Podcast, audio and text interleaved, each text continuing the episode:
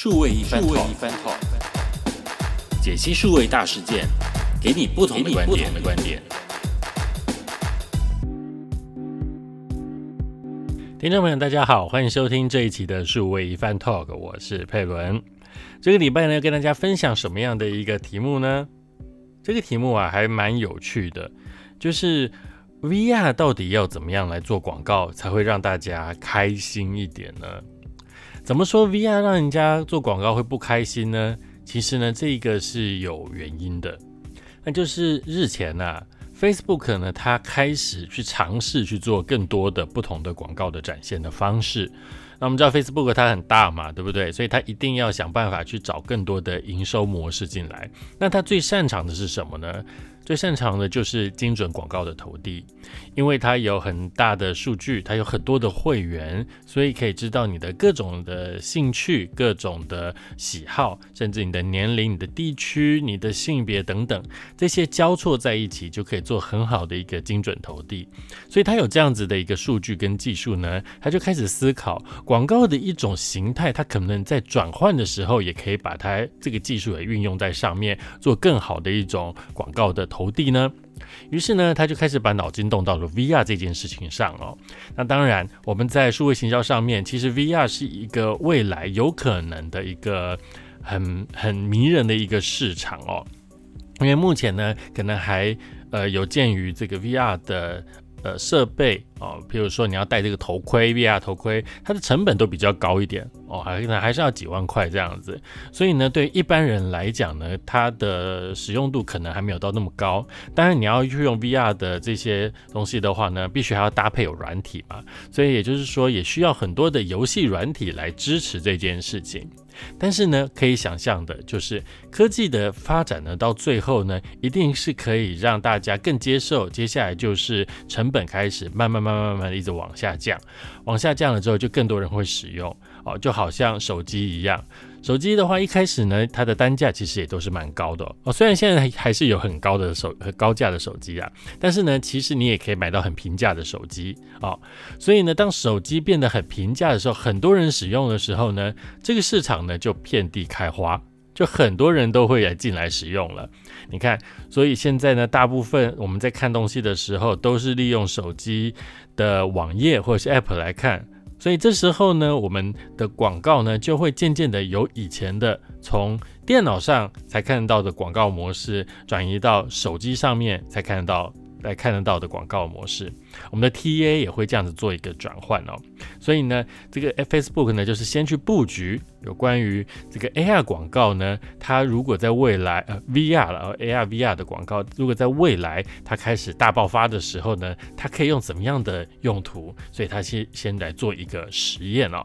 好，那这个实验是怎么样子呢？Facebook 呢，它其实就是想要先透过，因为现在 VR 的话，游戏比较多哦，比较开始最早是投入的啊，也比较开始有人在使用，所以他就试着呢，在 VR 游戏里面去做广告的投放。那玩家呢，在玩 VR 游戏的时候，就可以有机会。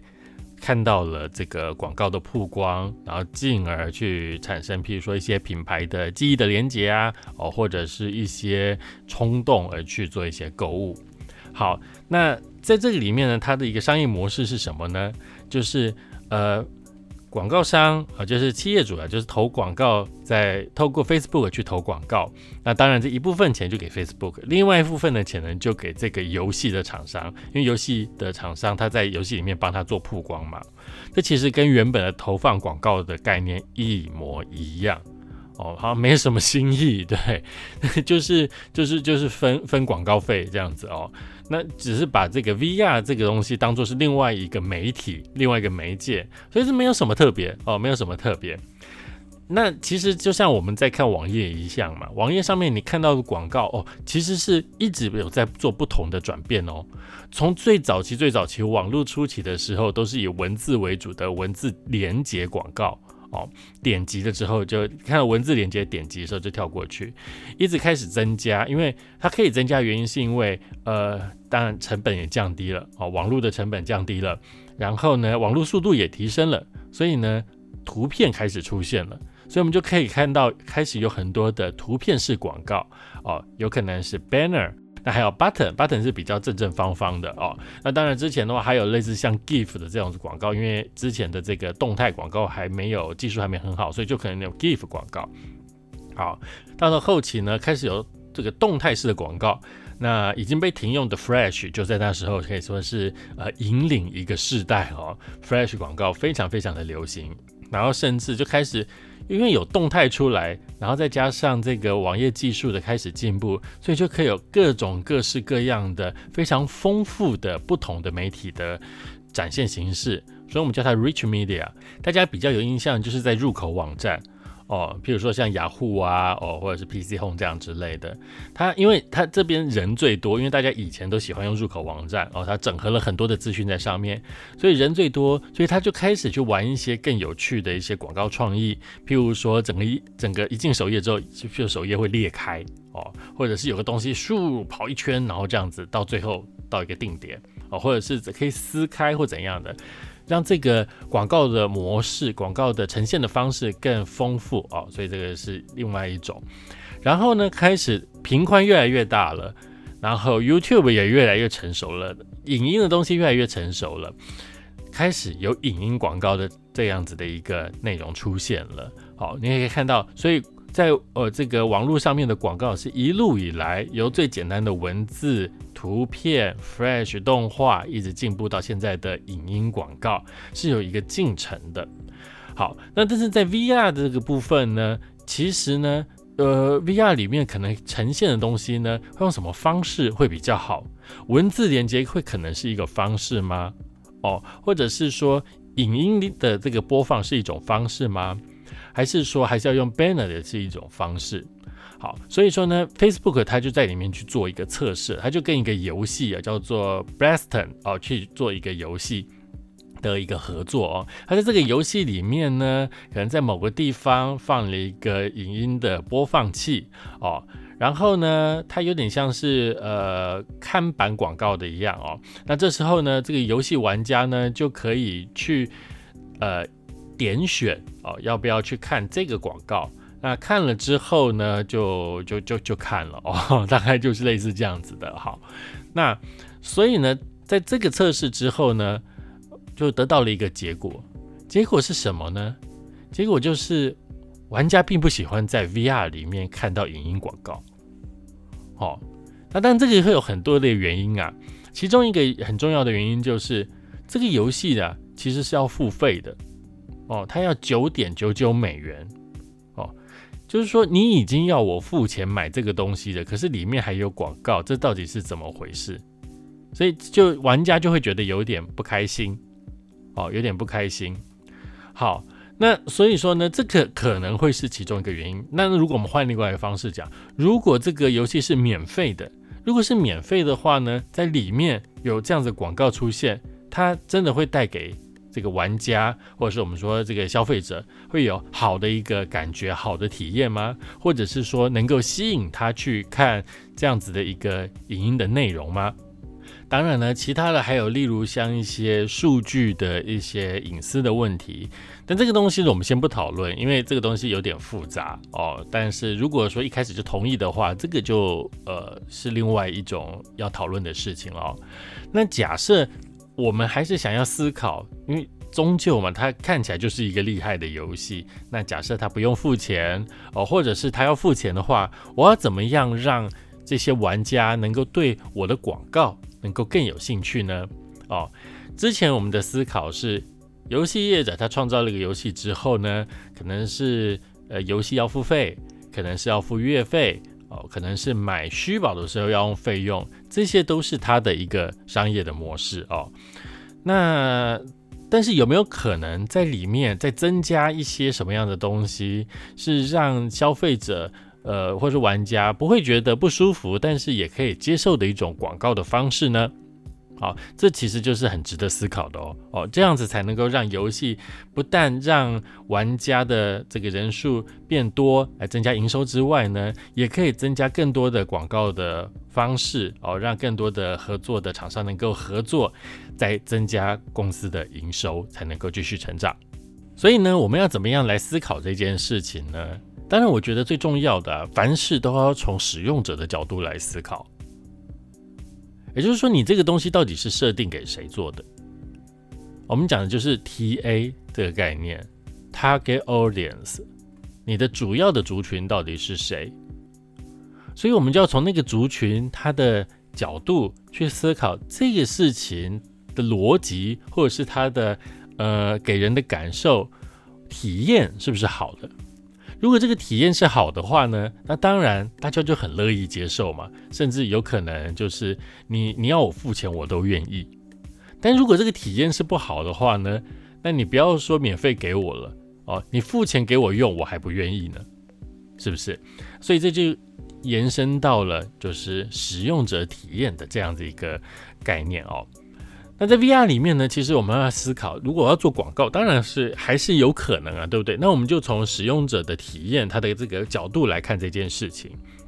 他来玩游戏最主要的目的是什么呢？他最主要的目的就是玩游戏，对不对？我就是要玩这个游戏嘛。那你为什么要给我看这么多广告呢？我就是要专心的玩游戏，我就是要好好的玩游戏，我就是希望在里面。呃，忘记一切外面的烦恼，工作上的一些阻碍或什么的，让你今天生气之类的，你就是要好好的玩游戏发泄一下，或者是打发一下时间，让脑袋放空之类的。有有一些游戏就是放空，有些游戏是需要用脑的。好，所以这个是使用者最主要的目的。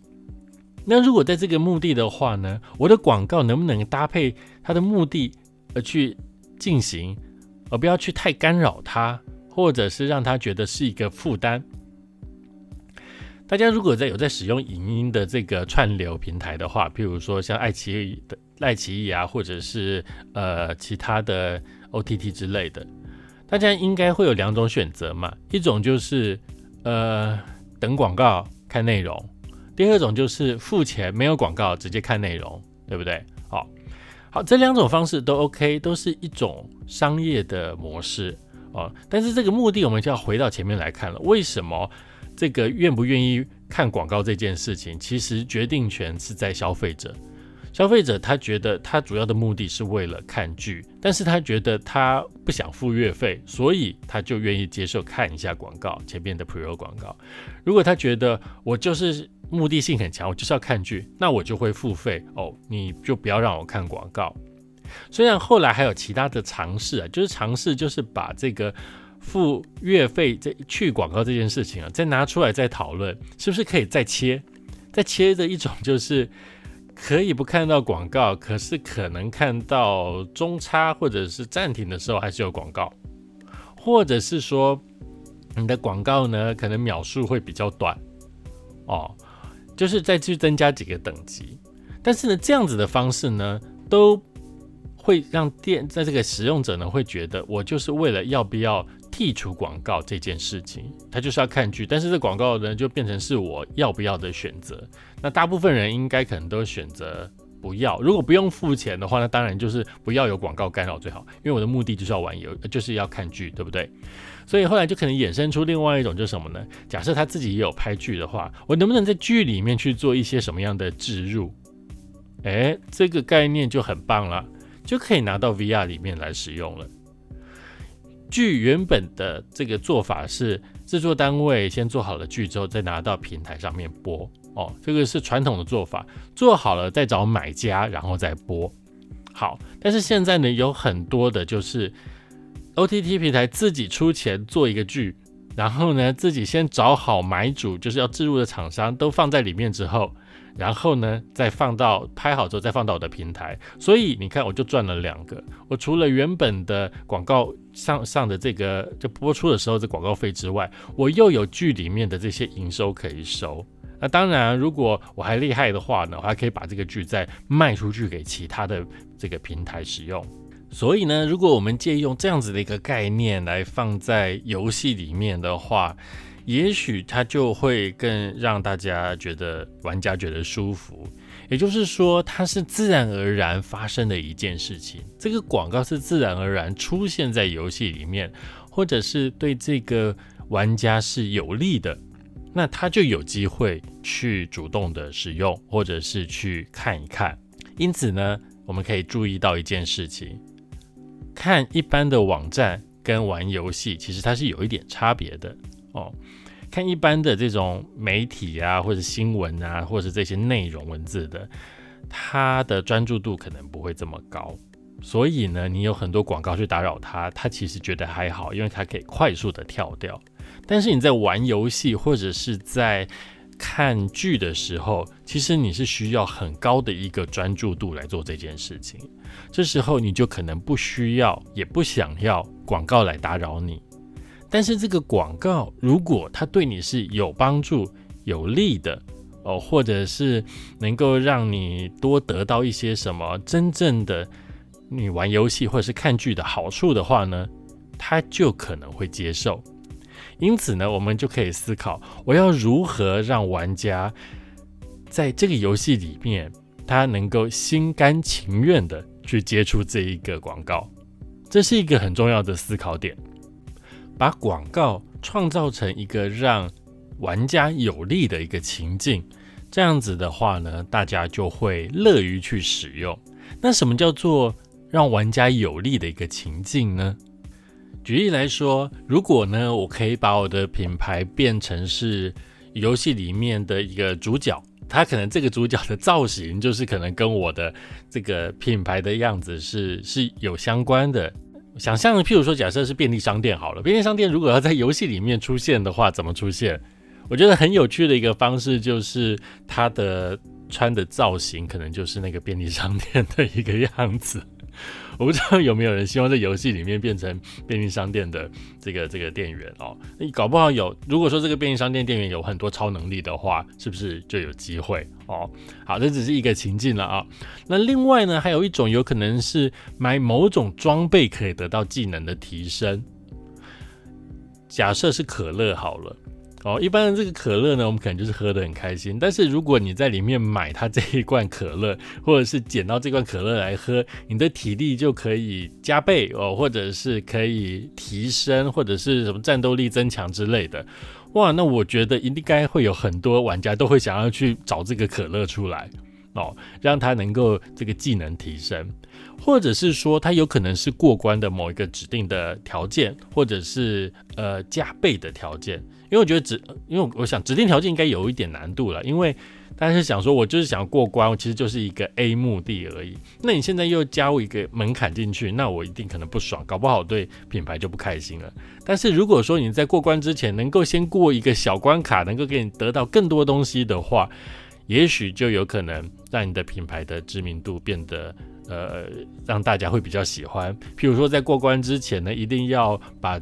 一包怎么呃那个饼干，可能洋芋片把它吃光哦，或者是怎么样的哈，用这样子的方式把它塑造成一个关卡，只要过了这个关卡之后，你就可以呃拿它东西过了关卡之后，就可以获得一个呃成功的一个结果。好，这就就是有一种有利的情境，所以它是一个 award，它是一个奖励，用奖励的方式让玩家能够感到认同或者是主动的去使用。那这种这种 award 它不一它不是强迫性的，你也可以不要用，你也可以不用就过关。但是你用了之后呢，可能会过关比较好过哦。一般可能大家会想说，那要在游戏里面买很多的装备嘛，对不对？但如果这个装备呃再加上品牌的赞助的话呢，我觉得这就是非常好的一种顺利的一种曝光方式，也不会让玩家觉得嗯好讨厌哦，我不喜欢。好。那另外一种呢？这刚刚讲这种方式呢，是指我们单就品牌的曝光来讲哦，因为这个东西就是在这边出现，它可能跟某一个东西结合，跟主角的身份结合。哦，或者是跟主角过关需要的一个装备的结合，哦，或者是跟一个什么样的情境去做一个结合？也许，呃，譬如说，假设是百货公司的话，以后会不会在里面出现一个百货公司？哦，然后你可以进去做一些什么样的事情，指定的任务，然后可以额外的得到一些游戏里面的一个 bonus。好，所以这是在于品牌曝光之这这个面向来讲。那另外这种面向是什么呢？假设我真的需要导购这件事情，哇，导购这件事情真是很难的，这是所有的这个店家都希望做到的一件事情，但也是最难做到的一件事情。广告投放了很多，但是转换率不高，也就没办法产生营收那这是大家都最伤脑筋的问题。所以我要如何提高这个转换率？我要如何让大家会喜欢？你看啊，光是做广告都这么样的难了，更何况它是在虚拟游戏里面，我要怎么样让他能够真正的看到了以后，然后也许就可以呃买到这个东西？但是问题刚刚讲过，游戏是一个专注度很高的一种。沉浸式体验哦，所以你要他从游戏里面然后跳出来去买一个东西，完成导购，这个的确是有很大的难度。但是呢，我们也许可以换一个方式来思考，也就是说呢，它可以虚实整合。什么样的虚实整合啊？也就是说，你在戏里不是戏啊，你在游戏里面。买到的一个东西，其实这个价格是包含了虚拟跟真实的，你就可以在现实的世界里面也得到一份同样的东西。这是一个什么概念呢？就是说，你如果在游戏里面买了一件这个装备，可能是一个什么 T 恤之类的，好了。然后这个 T 恤上面呢，可能就印有你的品牌的东西哦，或者是什么是什么样的一个图案。然后呢，它可以就也送一份到你的家里面，所以你也可以得到一份这样子东西。所以你也穿着，你游戏里面主角也穿着，这就是一种导购哦，就因为它就真正的实现了买东西，而且买到东西这件事情。而且它不会就只是单纯的只能买虚拟的，因为很多东西我们需要广告的这些商品都是实体嘛，对不对？那我怎么样让实体东西销售出去，这才是真正的目的嘛？那我如果要把它导到电商再去付费的话，这是蛮困难的一件事情。所以我如何让它在现实在虚拟游戏里面买到这个东西，而且同时也可以得到一个真实的东西，这就是很有趣的一个方式哦。譬如说我们刚刚讲的可乐好了，喝可乐。啊，可以让你的这个呃游戏的等级或什么东西提升，好，但是里面呢，我有没有办法，譬如说可以卖一箱的可乐，哦，或者是呃几罐的可乐，然后呢，当你在游戏里面买的时候，同时也可以送一份到你家里面，同时也送一份到你家里面，那你就会觉得哇，超爽诶！我在里面拿到了这个好处之后，我其实也喝到了这个可乐。喂，这个是不是一个很有趣的一个结合的方式呢？虚实整合哦，那也有一种是倒过来的，就是我在实体去买了这个呃饮料之后呢，然后里面会附一些虚宝，对不对？然后我到这个游戏里面把它输入之后呢，这个可乐也会在里面出现哦。这个是比较多是这样子做的方式，就是从实体先去买了之后得到虚宝，但是我有没有办法倒过来，从虚宝买了之后回到实体？当然，这里面有很多的成本要计算啊，譬如说运费要怎么算，或者是什么东西要怎么算，这都可以做，这我们都可以去思考、去盘算的啊。有时候呢，你知道，我们为了要提升获利，我们也许可以在某个部分的利润去做一些呃退让哦，以让我们的整体利润可以变得更多，那它就会是一种思考的一种角度、一种方向了。好，所以说呢。这以上呢，就是让大家去想想看，我真正在做游戏里面做一些广告的露出，尤其是在做 VR，因为接下来 VR 游戏相信会是一个潮流趋势。那我要用什么方式去思考？我要在里面如何跟有可能的消费者，也就是这些玩家去做接触，而且不会让他觉得不舒服，反而呢会吸引他更自主的来接触。那今天分享的这些内容呢，就很值得大家一起来思考看看喽。今天节目就到这里告一个段落。如果喜欢我的节目的话呢，记得要按订阅哦。另外呢，我在 YouTube 上面也有频道。如果你比较不常使用 Podcast 的话呢，也可以在 YouTube 上面去订阅。最后，最后要广告一件事情，那就是我的实体书要开始预购了。哈 之前讲的这个，呃，为什么我的粉丝专业赢不了别人？哦，这本书呢，我们之前是卖电子书，现在呢，我真的要出实体书了。那目前的话呢，会先采用预购的方式。那预购的这些资讯呢，就在呃这个节目底下的一些栏位里面，大家可以找到资讯栏位里面可以找到。欢迎大家呃踊跃的来支持一下。OK，今天节目到这里告一个段落，谢谢大家的收听，我们下次再见。